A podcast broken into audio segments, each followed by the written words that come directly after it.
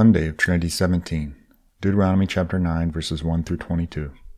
Hear, O Israel, you are to cross over the Jordan today, to go in to dispossess nations greater and mightier than you, cities great and fortified up to heaven, a people great and tall, the sons of Anakim, whom you know, and of whom you have heard it said, Who can stand before the sons of Anak? Know therefore today that he goes over before you as a consuming fire is the Lord your God. He will destroy them and subdue them before you. So you shall drive them out and make them perish quickly, as the Lord has promised you. Do not say in your heart, after the Lord your God has thrust them out before you, It is because of my righteousness that the Lord has brought me in to possess this land, whereas it is because of the wickedness of these nations that the Lord is driving them out before you. Not because of your righteousness or the uprightness of your heart are you going in to possess their land, but because of the wickedness of these nations the Lord your God is driving them out from before you, and that he may confirm the word the Lord swore to your fathers, to Abraham, to Isaac, and to Jacob. Know therefore that the Lord your God is not giving you this good land to possess because of your righteousness, for you are a stubborn people.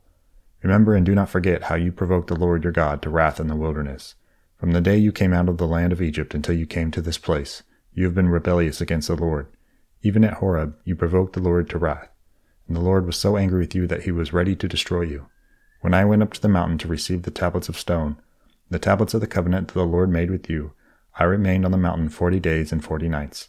I neither ate bread nor drank water. And the Lord gave me the two tablets of stone written with the finger of God, and on them were all the words that the Lord had spoken with you on the mountain out of the midst of the fire on the day of the assembly. And at the end of the forty days and forty nights the Lord gave me the two tablets of stone, the tablets of the covenant. Then the Lord said to me, Arise, go down quickly from here, for your people whom you have brought from Egypt have acted corruptly. They have turned aside quickly out of the way that I commanded them. They have made themselves a metal image Furthermore, the Lord said to me, I have seen this people, and behold, it is a stubborn people. Let me alone, that I may destroy them and blot out their name from under heaven, and I will make you a nation mightier and greater than they. So I turned and came down from the mountain, and the mountain was burning with fire, and the two tablets of the covenant were in my two hands. And I looked, and behold, you had sinned against the Lord your God. You had made yourselves a golden calf. You had turned aside quickly from the way that the Lord had commanded you. So I took hold of the two tablets and threw them out of my two hands and broke them before your eyes. Then I lay prostrate before the Lord as before, forty days and forty nights. I neither ate bread nor drank water, because of all the sin that you had committed, in doing what was evil in the sight of the Lord to provoke him to anger. For I was afraid of the anger and hot displeasure that the Lord bore against you, so that he was ready to destroy you. But the Lord listened to me that time also, and the Lord was so angry with Aaron that he was ready to destroy him. And I prayed for Aaron also at the same time. Then I took the sinful thing, a calf that you had made, and burned it with fire and crushed it, grinding it very small until it was fine as dust. And I threw the dust of it into the brook and ran down the mountain. Matthew chapter 11 verses 1 through 19. When Jesus had finished instructing his twelve disciples, he went on from there to teach and preach in their cities. Now when John heard in prison about the deeds of the Christ, he sent word by his disciples and said to him, Are you the one who is to come, or shall we look for another? And Jesus answered them, Go and tell John what you hear and see.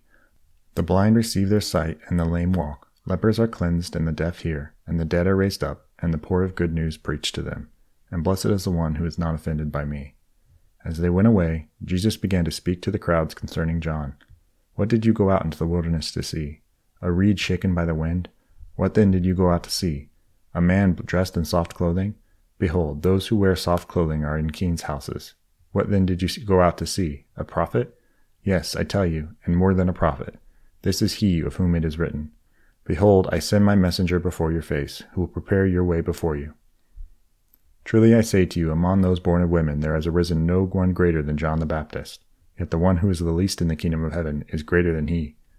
From the days of John the Baptist until now the kingdom of heaven has suffered violence, and the violent take it by force. For all the prophets and the law prophesied until John. And if you are willing to accept it, he is Elijah who is to come. He who has ears to hear, let him hear.